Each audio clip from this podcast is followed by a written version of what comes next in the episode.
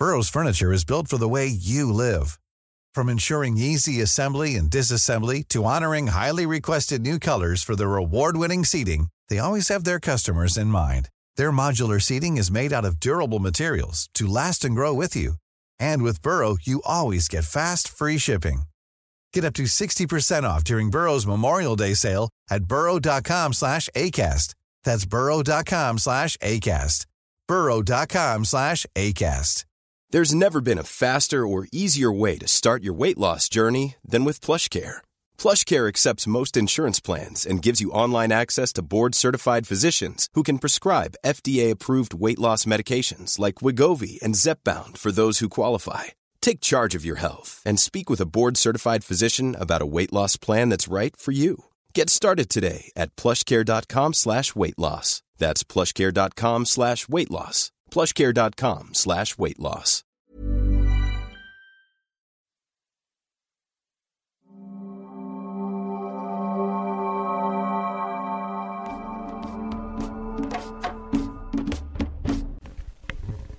Welcome to the latest History Today podcast, in which Ian Mortimer discusses historical fiction and his latest novel, Sacred Treason, with our very own Catherine Hadley. So, um, Ian Mortimer, you've um, recently just published um, your book Sacred Treason. It was Mhm. published in April, um, and I think you've got a sequel to that coming out in July called Roots of Betrayal. Yes, these are written. I ought to jump in there and say these are written under my middle name's James Forrester. They're not written as Ian Mortimer books, and I keep a very uh, strict definition between the two. If I'm inventing it, if I'm telling a story, it's fiction. It's a James Forrester book. If I'm writing non-fiction and trying to persuade you it really happened or is a reflection of reality, it's Ian Mortimer book. Right. So, where where has that name James Forrester come from? Then? They're my middle your- names. That's your middle. I'm Ian James Forrester Mortimer, and you know, I, I like to be called Ian James, but it's a bit of a mouthful for quite a lot of people. So Ian is where I've settled over the years. Uh, but no, it's my middle name. I'm not pretending to be anyone, anyone else. It's, it just has to be uh, emphasised. It's not non-fiction. I wouldn't want anybody to pick up a book of mine and uh, find they're reading a novel if they're expecting a in-depth analysis with 200,000 words and uh, 20,000 words of appendices on Elizabeth's reign or something like that. No, that's that's very interesting that um, that you've said that because one of my first questions was why why have you changed? I mean, you previously wrote some um, medieval biographies, and so it was very much factual, Mhm. more academic research. Mhm. And why all of a sudden have you turned? To. Well, my PhD is in early modern social history, so it's, uh, my first books were uh, 17th century and 16th century documents. So they, those have, uh, I hope, demonstrated a, a long-term interest in this period. And I, I do find it extraordinary how this straitjacketing approach to history. I mean, if you're interested in humanity over time, and history is about humanity given its temporal experience over thousands of years, if you're interested in that, then why just concentrate on a specific period of time? Because th- th- th- there were likable people in the 7th century as well as in the medieval or in the 17th. Um, and there are things to be learnt from all centuries, and there are uh, lessons to be learnt from all over the place. So I don't really follow this idea of just sticking to one time period. I understand why academics do, because they have a responsibility. But for those people like me who aren't constrained by academic uh, boundaries, there's a whole world out there, you know, a whole world of time. But why turn towards historical fiction? Because I mean, it is quite a different genre to writing, you know, scholarly papers and articles.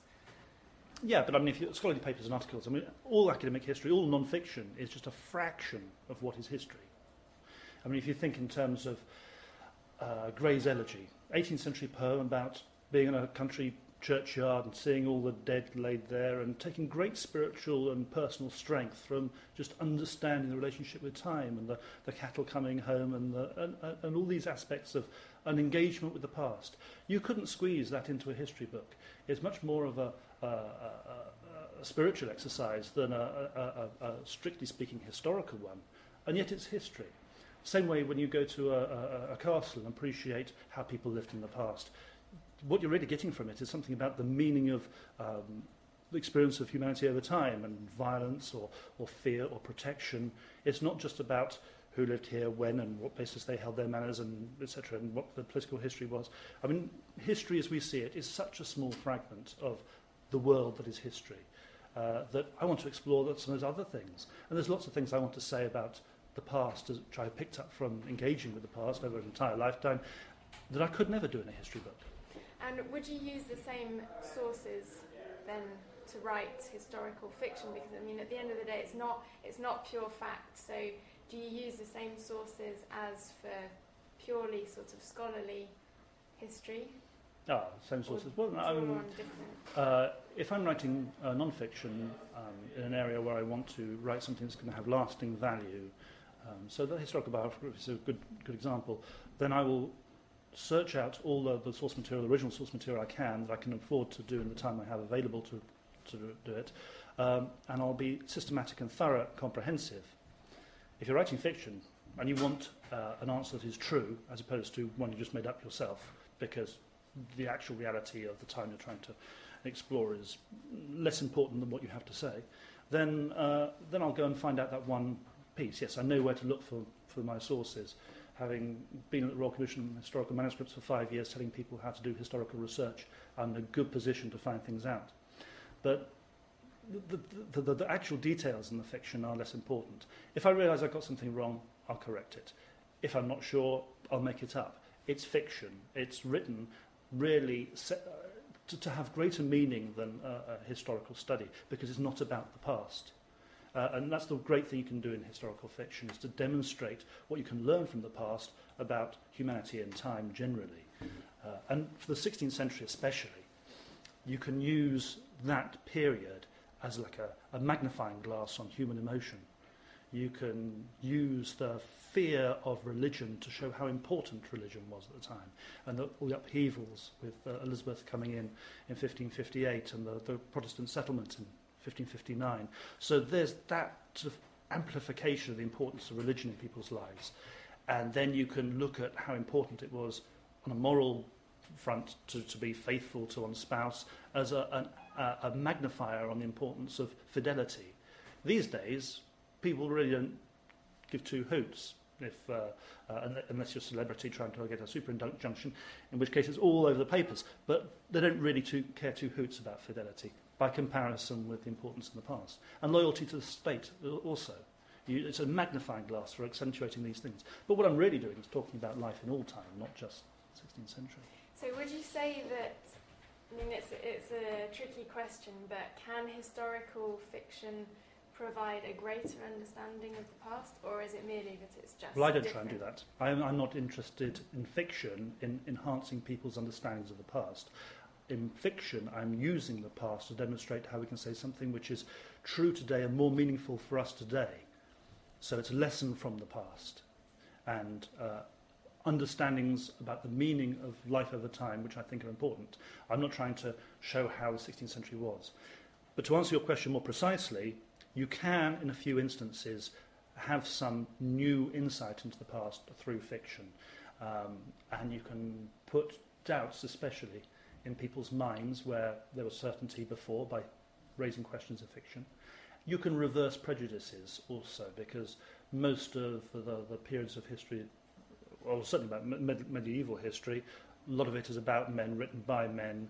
Um, women, it's very difficult to find good source material for women in the Middle Ages. So if you wanted to explore that and really give some thought to it, yes, you should look at the sources. But fiction can then go and show the reverse of what we think about the Middle Ages by showing how stilted they are, how dominated by male narrative they are. So in those senses, they can, but that's not exactly what I'm about.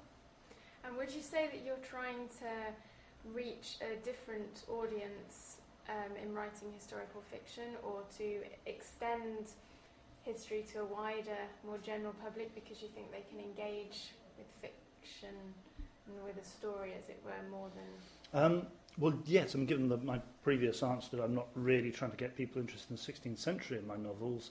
I'm using the 16th century to say, amplify things I want to say about life generally. Um, it's an interesting question, this idea of audience.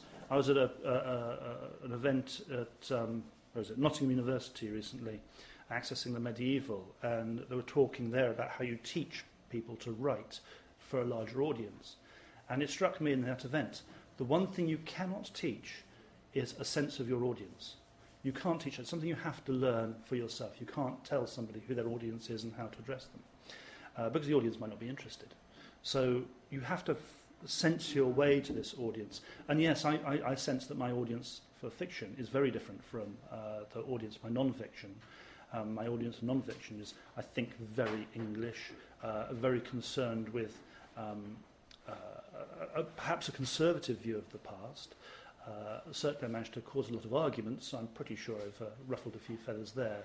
Uh, and I think the, the, the fiction is, is far broader um, community which isn't so engaged in what actually happened as escapism, enjoyment, the thrill of the chase, if you can understand that in a general sense, um, but also the, the, the, the fact that there are all sorts of people in the world all over time and we, we can't just be pigeonholed into to historical categories.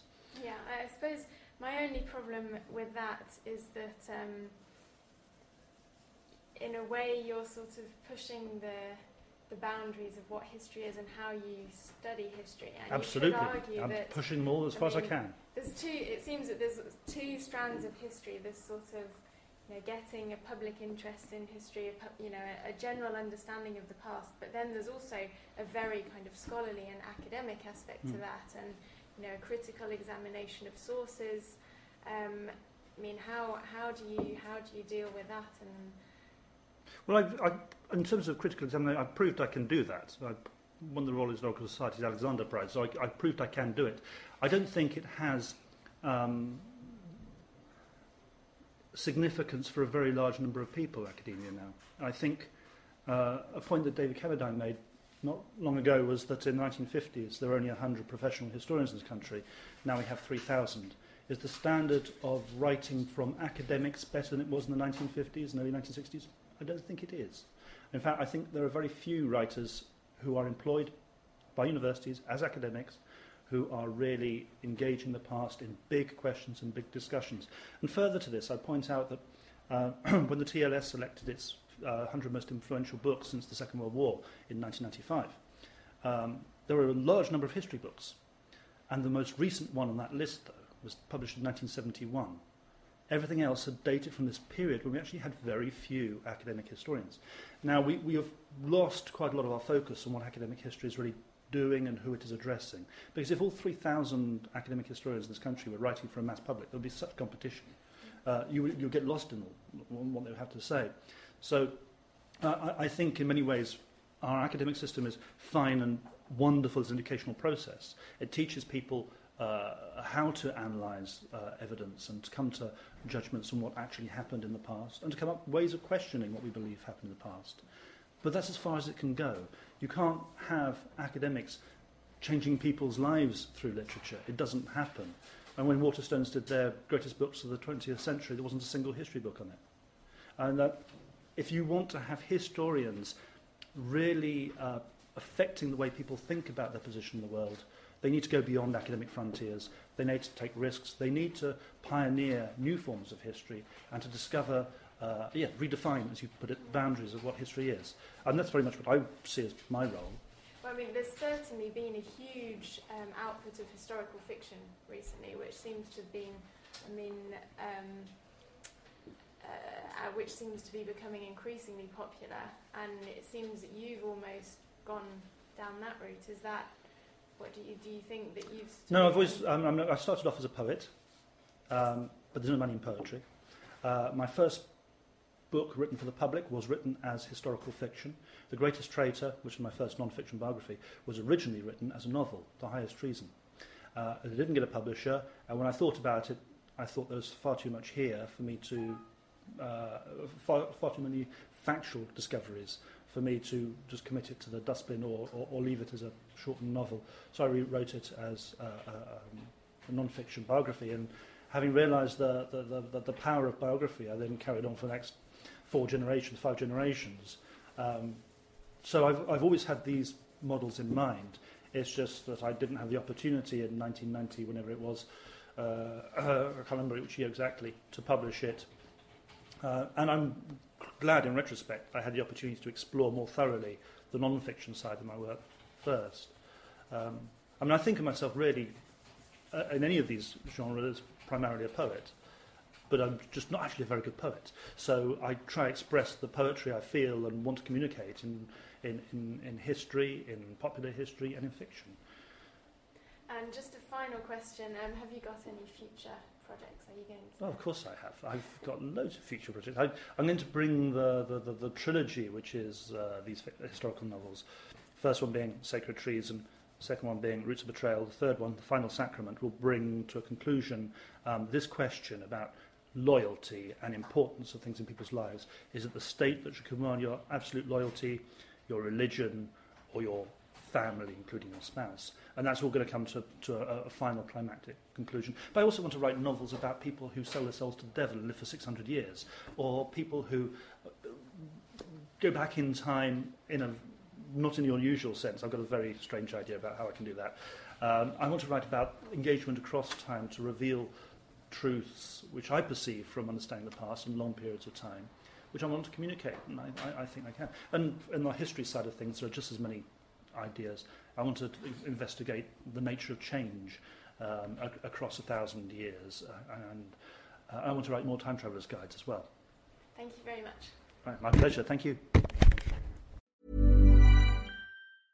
A lot can happen in the next three years. Like a chatbot may be your new best friend. But what won't change? Needing health insurance. United Healthcare Tri Term Medical Plans are available for these changing times. Underwritten by Golden Rule Insurance Company, they offer budget friendly, flexible coverage for people who are in between jobs or missed open enrollment. The plans last nearly three years in some states, with access to a nationwide network of doctors and hospitals. So, for whatever tomorrow brings, United Healthcare Tri Term Medical Plans may be for you. Learn more at uh1.com.